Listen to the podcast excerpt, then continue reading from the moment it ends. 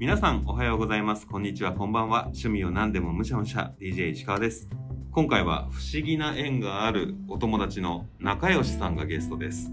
どんな趣味が聞けるのか、それでは召し上がれ。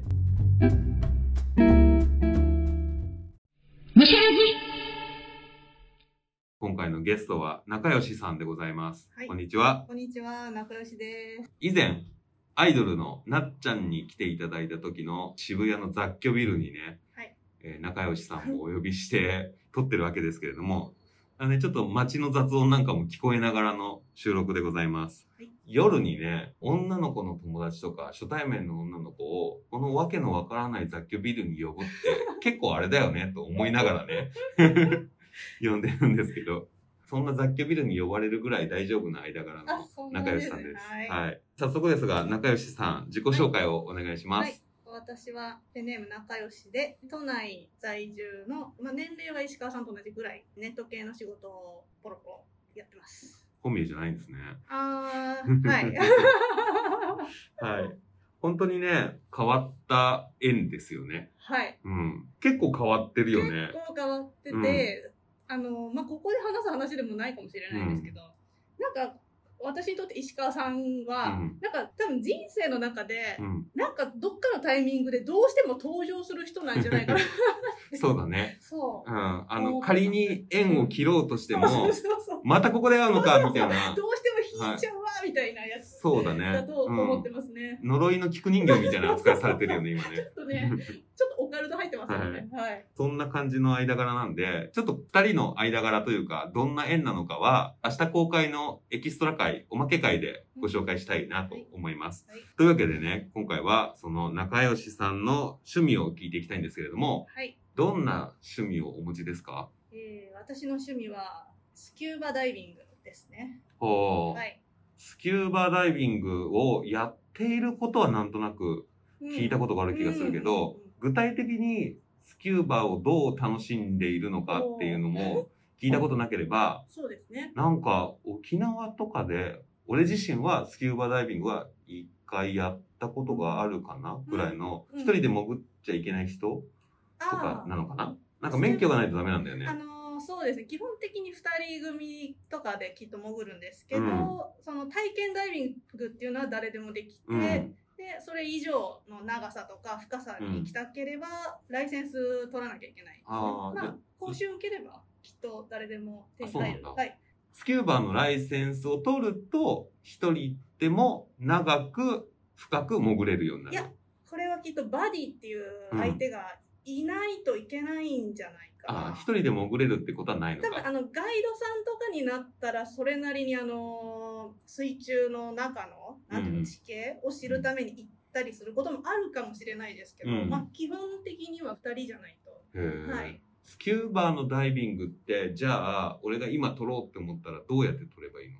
おそらくインターネットで検索するじゃないですか、はい。スキューバダイビングライセンス、うんうん。そしたらまあ取れる場所っていうのは海のあるところだったりとか、まあ、うんないところでも、例えば都内でもダイビングショップって構えてるところ、うん店舗あるので、まあ、その人たちがこう連れてってくれたりとか、うん。なんかプールを用意してくれてて、その、ほなんていうんですか、海洋実習っていうのかな。うんそれをそこでやってとう。か。ああ、疑似海になってるところできると思うんですけど、うんすみません、私そっちの取り方してないんであれなんですけど、とりあえずまあ、ダイビングライセンスって検索すると、うんうん。お金払って、みたいな。ググれってことですね。そうそう、私が取ったのがもう10年以上前なんですけど、うんもうその時点でまあ Google はあったので、うん Google 先生にはいお願いして、はい。うんインタビューでググれって答えのことある？あ それそうだねちょっと雑になっちゃっ。てそうやって調べていけば、え、行って、はい。実技テストみたいなものがあるわけではない。なんかね、とやんなきゃいけないことあるんですよ。例えば、私はグアムで取ったんですけど、うんその、なんていうんですか、ビデオで講習受けたりとか、うんあと海に行って、そのゴーグル、ゴーグルっていうかマスクっていう言い方するんですけど、あれが水中で取れた時にどうするかみたいな感じの、一回目を閉じて取りましょうみたいな、うんそんなこともリアルにやったりをするんですけど、うん。で、ビデオも見てるから、なんかテキストブックもらって、うん。テキストで自分でちょっと勉強して、うんで、最後にテストみたいなのがあって、はいはい。まあでもそんなにテストの点数が低くっても、うん。ね、いいのか悪いのかライセンスは発行されるんですけど、それは、ライセンスは何段階かあんの？ありますね。なんか団体がいくつかあって、有名なのがパディっていううん。ところなんですけど、私はパディを持っていて、それで最初は多分オープンウォーターっていうのを取るんですけど、それからなんかもっとね、深いところ行きたいなとか、うん。そういうことによっては、ちょっとランク上げたものを取って、とか、でこうやってなんかダイビングマスターとか、うん。ガイドができるようになったりとか、うん。そういう感じですね。へえ。その団体によって潜れる海が違うとかってわけじゃないでしょ多分大丈夫だと思うんですけど、そうなったら嫌だから私は一番有名なところを、はいはい。すいません。なんかインフォメーションが薄すぎて、うんうんそうう。ん。そそっか。ダイビングどっかで出かけた時に、うん。免許持ってますよ、ライセンス持ってますよっていう時う、に、うん。どこそれ知らんってなってもね、うん。知らんからやらせてあげないってなっても怖いもんね。そうまあでも、多分2つかな有名なのが2つしかないのか2つなのかわかんないですけど、うん。持ってればまあほぼほぼ潜れますね、はいそれさえあればもう国内とうん国外すべて行けるんで、なるほどね。うんその一番最初のランクを持ってるっていう感じだ。私は2個目まで取りましアドバンスっていうやつなんですけど、1個目のやつは、うんそんなに簡単に取れる。が取れますだろう。うんうん。どれぐらいお金かかるもの？えっとね、これ本当にピンキリなんですけど、ライセンスだけで言うと多分5万から、うん。今で言うなら5万から7万ぐらいで取れると思うんだけども、海沿いに行く場合はやっぱり旅費とか、うん。宿泊費とかもかかってくるので、もうちょっと多く見積もってたらいいかななるほどねうん車の免許よりは安くいけそうだあね。そうですね、ん全然。うん。その一番最初のランクを取るだけでも全然違うの、その持ってる人と持ってない人って潜れるダイビングの楽しみ方が全然変わってくる多分違うと思いますね。私も体験やったことあって、うん。まあ体験もショップによって違うと思うんですけど、うん。やっぱりなんだろう。体験でできることっていうのは限られてて、うん。本当に浅瀬でこうん。のぐらいちょっと餌付けして帰ってくるみたいな感じですけども、ちゃんと取ればちゃんと自分で深いところまで、うん。それなりに深いところまで行ってみたいな感じで、ちょっと自由行動みたいなのができる。行動できてみたいな。うん。へえそのさらに上のランクに行ったっていうことは、そううん。一番最初のランクで行ってみたけれども、うん。もうちょっとやりたいなみたいな欲求が出てきて2個目を取ったって感じなの？私の場合はライセンスを取り立ての頃に無謀にも、うん。あの取り立てでビギナーすぎてこれが無謀だっていうジャッジすらできなかったんですよ、はいはいそれでうんそうだ来年の夏にはバリ島に行こううんって勝手に思ってしうまって、ん。免許持ってるしっすごいと思ってるし、うん。バリ島行けるだろうみたいな感じで我々の強い味方の地球の歩き方を、はいはい、本屋さんでちょっとチラチラっと見たんですけど、そしたらまあちょっと中級上級レベルだから、もうちょっと上のランク持った方がいいよみたいな。多分そんな意味合いで、ううん。あじゃあ取ろっかなみたいな。うん。本当になんか知識がない恐ろしいので。それでアドバンス取って、うん。バリ島に行くってでトラウマ作って帰ってくるっていう。トラウマ？いやもうあれをね言っても初心者だから。アドバンスを持ってると持ってはいえるとはいえ経験が少ないので、うん、そうだね。実技テストなわけでもないもんね。そうそうそう、ん。だからもうペーパードライバーみたいなもんですよ、もう怖くて怖くて。流される流される。あそうなんだ。それをでも OK としたのもどうかと思うんですけど まあね商売だからかな、その当時はね、まあそれでまあやってまあ運よくうん。上級者の方々と一緒になったんですよね、はいはい。結構ダイビングって一人旅で来られる方が多いので、うん。上級者の男性と女性がいたので、うん。私の両手を引いてくれて 皆さんが守ってくださったんですけどうんも、私はそれ以来、まあ、今でもその頃より経験は増えたのに、うん。ちょっと流れの速い海を避けてしまうっていう傾向残念ながらなってしまったんですけど。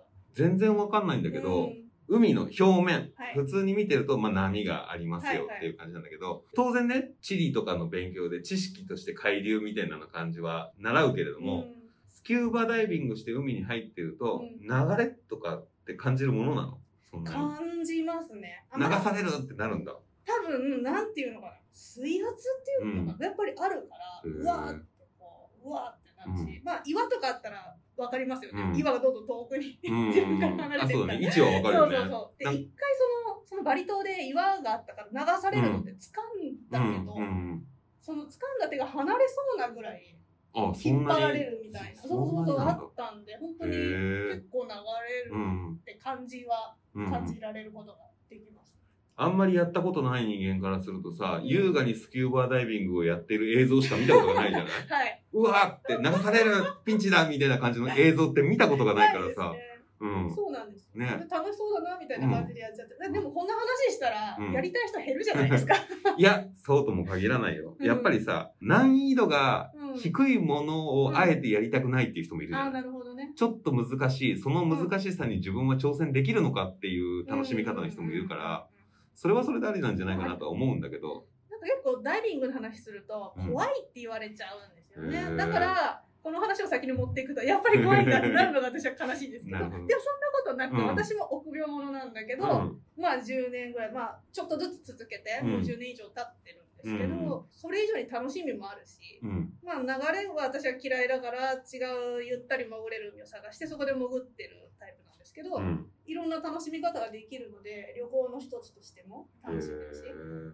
すごいおすすめです、うん。出会いがあります。なるほどね。うん。みんな一人で来るからっていうね。いいんですか？こんな私話して。全然、そういうラジオですよ。いいですか、うん。私は、まあ、一人旅がそもそも好きなので、うん。全然苦じゃないんですけど一人でダイビングそうすると今まで一人旅してて結構世の中的に変態扱いされてきた身なんですね。女子だと特にね。特に私がスタートした頃って、うん。一人旅女子が流行ってない時代から始めちゃったもんだから、当時は余計叩かれるんですよ、うん。うわこの人変態だみたいな。叩かれるんだ。変わった目で変わな。った目で、うん。結構こうやっぱりまあディスりたい人もいるじゃないですか、うん。ね変なのなんでそんなことしてんのみたいな。の実際言われたことあるし。写真見して見した、私絶対行きたくないみたいな。え見してって言ったから見したのに。みたいな。なんかあ、勝手に傷ついたみたいなそうそうそうそういう。思いもした時代もあったけど、うん。まあ今はねそんな流れもないので、うん。でダイビングは一人で行く人が多いし、うん。なんで一人で来てるのとかそういう話スタートじゃないんですよ、うん。だからすごくやりやすい一人で来るのは当たり前なうん。感じで、それを超えた会話ができるんですよ、うん。スタートが、ああ、そうだね。そ。うそうそうそう。その、なんでみたいなのがいらないから、そうそうそうそうそのファーストステップがないだけでぐっと楽になるもんグッドラブね。になって同じような感覚の人たちが集まって、うん。で異業種交流会はいみはい。たいなところもあって、うん。いろんな本当に職種の人がいろんなところから集まるんで、うん。まあ、私は東京から行きますけど福島だったりとか、うん。長崎だったりとか、まあ、いろんな人が来るんで、そういう意味でも面白いんですよね。いろんな出会いがあって。ハマった経緯みたいなのは、俺も一人旅する時のドミでいろんな人とうん会うのが楽しいっていうのとちょっと似てるかなとは思う。そうそうそう。面白い。なるほどね。あんまりスキューバダイビング自体に怖いイメージがそもそもなくて、うん。水中カメラを持ったり、うん。ホワイトボードで会話をするっていうイメージしかなかったから、ちょっと難易度が高いところに行ってみたら楽しそうだなっていう思いと、うん。あと、沈没船の間を行くみたいなのあるじゃん。ああれってやったことある？ありますあります、うん。あれは、なんかちょっとワクワクするよなって、やったことないけど思ってるんだよね。面白いですね。私はそのなんかアクティビティ用に沈めたっていう沈ほうほう。船あ、そんなのもあるんだ。そうそうそうそれに一番最近の記憶だと最近って言っても5年ぐらい前かな、うん。ボラ海島っていうところにはい行ってうん。入ったんですけど、面白かったです。よいろんなとこくぐったり、うんいろんな魚の群れなんか家作ってたりとか、うん。もうすごい面白くて、うん。なんか苦手な人は苦手なんですけど特に水中で自分の頭の上が塞がれる状態っていうのであパニックになっちゃう方っていうのもいたりするんだけど、私は運よくそういうのがなかったので、うん。スルスルと。行ってもうすごいそういうの興味あったらめっちゃおすすめですけど。あえて沈めてるっていうのは、うん。ちょっと冷めるのかなとも一瞬思ったけど、逆に言うと安全だよなとも思うので、うんうん沈没船みたいなものってどこが急に崩れてくるか分かんないもんね。そうですね、うんそうですね。結局さ、大体の男の子はワンピースが好きじゃない、はい。ってなるとさ、沈没船とかさ、そういうのに憧れはあるんだよね。いや、漠然として絶対やったらいいじゃないですか、石川さん。ね、なんでやってないのかがわからない趣味の一つだよ。あの、こうやって話してると、うん。確かに興味はあったけど全く触れてないねって趣味って結構あって、うん。ね、俺なんでやってないんだろうね。多分なんで目の前にあることが忙しすぎてそこまでいけないんだけど、うんもう一人ね石川さんがいたらやってると思う、そうだね、うん。やってみたいなと。うん、うんうんなるほど。まあ、スキューバーダイビングにそうやって10年間ぐらいやっているじゃない、はいはいスキューバーダイビング一番最初に始めよう、ライセンスを取ろうって思ったきっかけって何だったの？これもね、まあ、変な話なんですけど、うんそもそも一人旅願望のなぜか強いうん。学生時代で、なんかずっとあ一人旅海外一人旅っていうのをやってみたいっていうのが、まあ、高校生の時の最後の文集でしたっけ、はい。ああいうのにも一人旅って書いたぐらいずっと憧れてた、うんあの旅一人旅に。クラスで一人旅した子のわざわざ家にまで電話してどうやってやったのとかうん。聞いたりとか、うんそれで親がねうん。やっぱりまあその時親と暮らしてたので、うん。まああなたがね、まあ、一応まあ女なので、うん。まあ自活できるようになったら何も言わないけど、うん。今のうちはそれは言うよねみたいな、うん それもうダメです。ストップだとかってなので、でまあ社会人になりうん。やっと自由に行けるってなった時にでも初めての一人旅だし私英語そんな喋れないなと思って、とりあえず周りも心配しない安全なところに行こう。うん。あじゃあもうグアムにしようんそうだね。旗から聞いてると安心感あるよね。そうそうそう、うんグアムだって安心かなと思って、うんしかも海もちょっと行きたかったうんなんかバカンスしたい、うん。ででも一人で行って海に入るってうんちょっとなんかハードル高いなと思ったんです。どうやって遊ぼう確かにね。そ一人で行って、浜辺で、あはははははちょっと怖いもんね。そうでしょ。だから、そこで、あ、そうだ、ダイビングのライセンス取っちゃおうっていう理由をつけたんですよね。なるほどね。そうそう、海に入る理由、うんダイビングのライセンス。だから、ダイビングに憧れてたっていうよりも、そこなんですよ、なるほどねうん。一人旅、海が近い。海に自然に入るにはダイビング。そうそうそう、そういう意味でそうなったんですけど、そなるほどね変わってるのかな？ダイビングをしたくてやってる人と、旅をしたくてやってる人、意外と半々っぽい気がしなくもないな。う。うん。俺も一人旅をいろいろしていうんうんて、いろんなドミトリーで会った人とかと、Facebook つながってたりとか話してたりとかすると、うんダイビングやってる人って半分ぐらいはいるもんなと思って。あそうなんだん。やっぱなんかね、海のあるところに行った時に、思い出作れるじゃないですか。そうだね。そうそう、体張って。うんあと写真綺麗だよね、結局。そうそうそう。そう、うん。なんかあの結構カメラが好きな人がダイビング始めたりうん。って。いうのもあって、うんうん。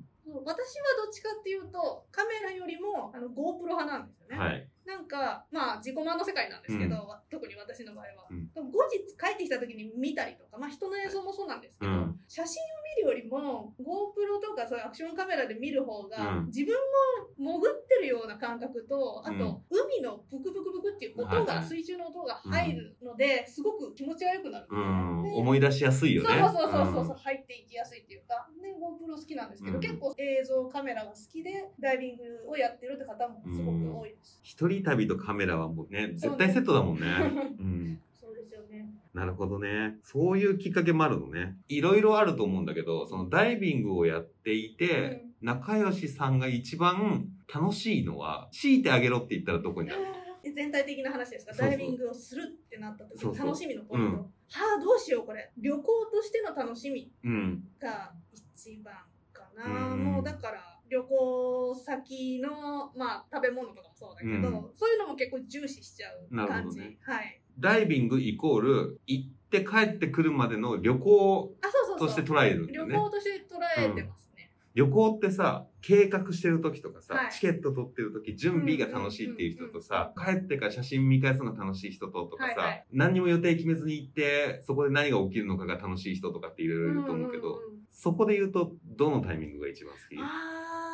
でも面倒くささと楽しみとか2つが融合するんですけど、うん航空券探してる時とか、はい。あこれちょっと安いの見つけたみたいな、うん それが取れた瞬間とかスカイスキャナーとか見てる時 そうそうにね。スカイスキャナー見ちゃいます 見ててとかあとホテルどの辺にしようかなとか、うんそういうのやってるの好きですねただあのダイビング旅行の場合って荷物がちょっと多いので、うん。そのパッキングと帰ってきてからの洗うっていう作業がもう私はあまり好きではないですけどそうそうなるほどね。うんスカイスキャナーはめっちゃわかるわ。あのスカイスキャナーのね。ねね。でも、もう行くんだぞ。この結果によってチケット取るんだぞっていう時のうん行き先と日付と、うんで、調べてうん少しずつさ、安いのが上に上がってくるじゃん。安いのが上がってくるワクワク感ってすごいよワねク。ワクサーチしてますみたいなねねでこう予算内に収まるやつが出てきて、まだ安いのがさらに上がってくるかもしれないけど、行けるってなった時のそ、あの喜びったらないよないよね。ね。。うん。でたまになんか行き先すべての場所っていうのにして、どれこが一番安いかなみたいな、はい。そうもうここ行っちゃおうかなみたいな、うん。まあ行かないくせに見るだけで楽しんじゃう。先に休みがあって、うん。どこ行くか決めてないけど、うん。一人だし別にどこでもいいなって、うんうんうんどっか行きたい、行ったことないところにっていう時の、そのタイミングで出会う旅先の検索結果ってめちゃくちゃワクワクするよね。少数派っぽい気がしない。ちょっとね、うん。話がね。どこ行くか決まってないけれど休みがある人ってそんなにいないと思うから、なんかインスピレーションでそう、うん。ああ、俺今回タイに行くんだなーって後でなる瞬間とかがめっちゃ気持ちいいっていうのがあるんでね。なるほどね。うん。あ、俺なんかそれまでそんなにモロッコについて調べてなかったけど、うんうんうん俺来週モロッコ行くみたいな。ああ、なるほど、なるほうんど。それは割と好きだね、うん俺も。うん。そっか。まあ人にもよるとは思うけど、うんスキューバダイビングが趣味イコール、もうパッとみんなはね、海の中を潜ってるところを想像すると思うんだけど、うんそれだけじゃないんだぞっていう。そうそうそう、うん本当にいろんなタイプそのダイビングのスタイルも違うしカメラ派とか、うん。大物狙いたい派とか、ほうほあとは私は魚影の濃いスポットが好きなので、そういうところの方がいいなとか、うん本当に皆さんそれぞれスタイルが違う、う。うん。やってみたくはなってきてるな。すごく。うん。スイッチ入っちゃったうん。入ってきたね。次、うんなかなかね、年を重ねると一人旅がしづらくなるんだよね。あ それはなんだろう。やっぱりお億劫になるっていうかなんだろう。どういうこまず仕事でまとまった休みを取りづらくなる。とはい。まとまった休みを取っても、うん。電波が届くところにいないあとーいけない気持ちは出てきてしまうっていうのもあるし、はい。家庭のこともあるし、はいはいはい。自由にできるお金が少ないじゃない、うんうんうんうん。一人でいる時よりもっていうのもあるし、あとは、俺昔は旅する時に、打ち合わせ終わりにじゃあ行ってきますってリュックを背負って、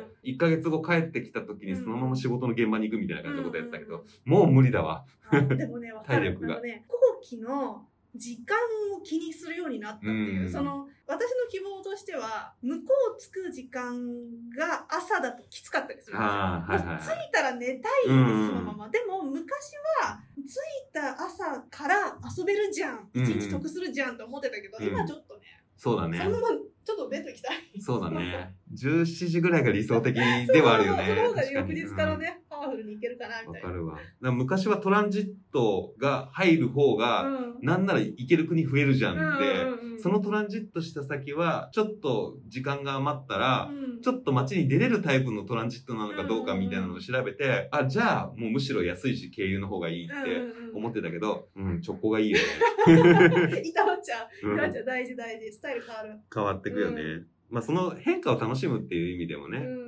ありだけどね。そうそうそうそう。一回さ、うんスキューバダイビングを始めました。そういう海行きたい、うん一回やりました。二回目にレベル上げて行きました。はで、まあ、なんやかんや10年続けてるわけじゃん。あ、私スキューバにハマったなっていうようなタイミングってあったりした？えっとね、2回あって、うん。1回目は、まあ、スキューバにハマったっていうちょっと怪しいんですけど、うん。その初心者の頃に、そのダイバー仲間ができ始めて、うん。その頃、伊豆の大瀬崎っていうところに、うん。ダイバーのベテランの方がよく連れてってくれたんですよね。で、そこで仲間ができても、なんか陸でも飲み会みたいな感じで楽しかったんで、その時は、まあダイビングハマったって言って言い方ちょっと怪しいけど、うんまあハマってましたね。うん。あと、そっからダイビング旅をするようになったけど、徐々にちょっとヨーロッパ鉄道旅に変更になっちゃったんですよ、うんなんかね、ブームが来ちゃって。うん。で、一旦ちょっとお休み期間があったんですけど、うん。またここ最近数年でハマるようになって、うん。それはなんか自分のスキルが上がり始めたっていうのもあって、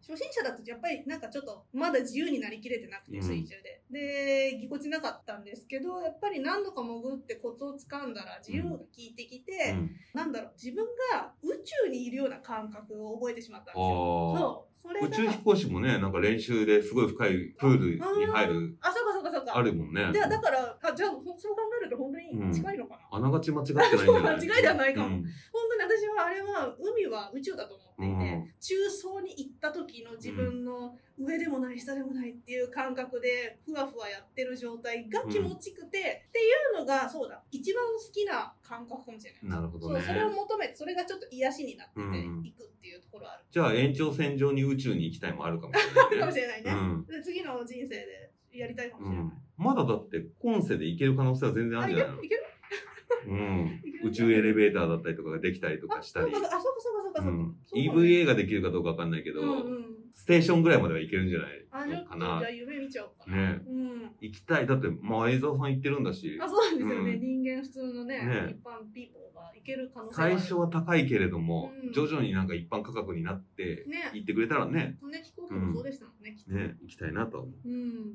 スキューバーを今やっていて、はいまあそうやってハマっていくわけじゃない、はいで、中層に行って、はい。宇宙楽しむのが好きで、はい。今後のスキューバーをやっていく上での目標というか、ここを潜れたらいいなとか、そういう夢みたいなのってある。皆さん結構パラオとかモルジブをおすすめされるので、うん。特になんかモルジブダイビングサファリっていうのかな、うんその船にずっと乗って、うんもう1週間ぐらいかなうん。船を拠点として潜るっていうへ私のモルジブだけじゃなくてもそういうダイビングクルーズみたいなのって開催されてるんですけど、うん。私そんながっつり休めなかったりとかやっぱりスポットによっては時期が休みの自分のね、そのシーズンが外れちゃったりとかするんで、うん。まだそのクルーズに行けたことないんで、いつかやりたいですね。めちゃくちゃ金持ちの休日って感じがするけど。そうそうなんかね、うん。一見そうな感じで聞こえるんだけど、大丈夫だと思います。うんうん、そうそうそう、なんかね、モルジブのダイビングクルーズって多いみたいな。そうそう上がってシャンパン飲むんでしょって思っちゃう。思っちゃうけど、まあ、うんでもね、多分そんなじゃないと思います。あうんーうんうん。乗り合いだしいう。そうそう、乗り合いだし。へえ。まあ確かにね、経験したことのないことではあるから、うん。面白そうだね。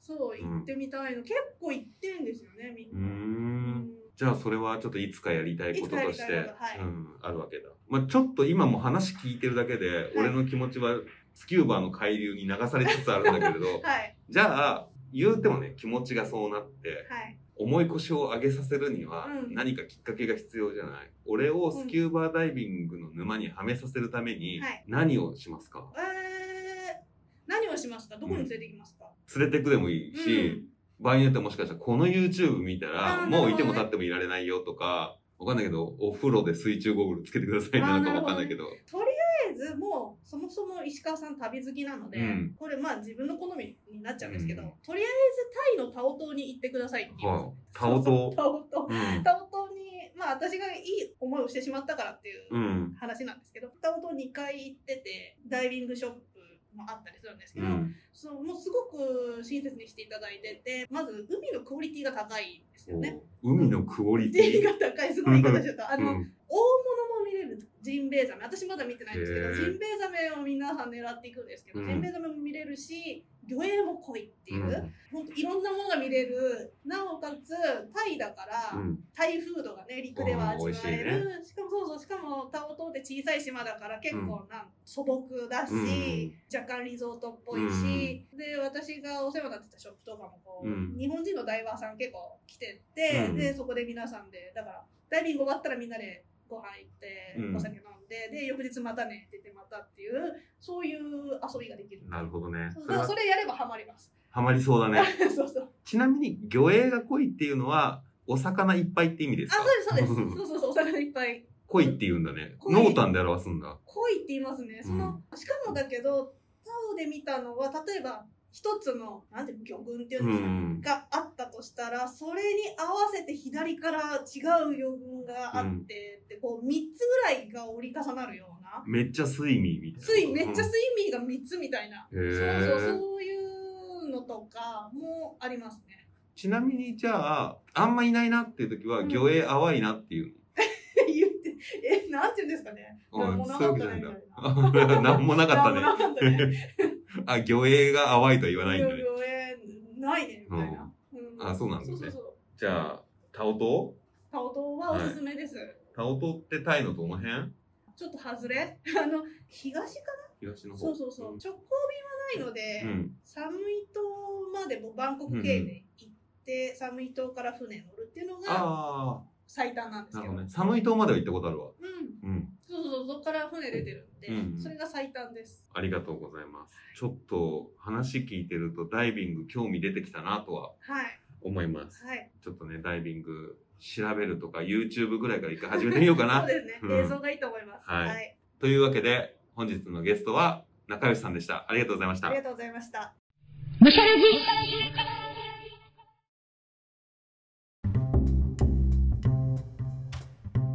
スキューバーダイビングそういえばなんで自分がやってないのかわからないぐらいとても興味がありそうな趣味でしたちょっとね始められるかわからないですけれども調べることはやってみようかなと思います。スキューバーライセンスでググってみますね。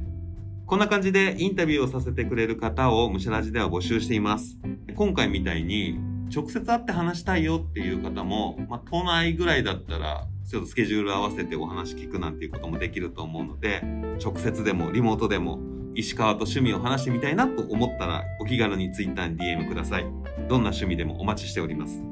最後に Spotify でお聞きの方は番組フォローお願いします。星マークのところを押すと点数つけられるんですよ。なのでそこで星5みたいなのをつけていただけると僕が喜びます。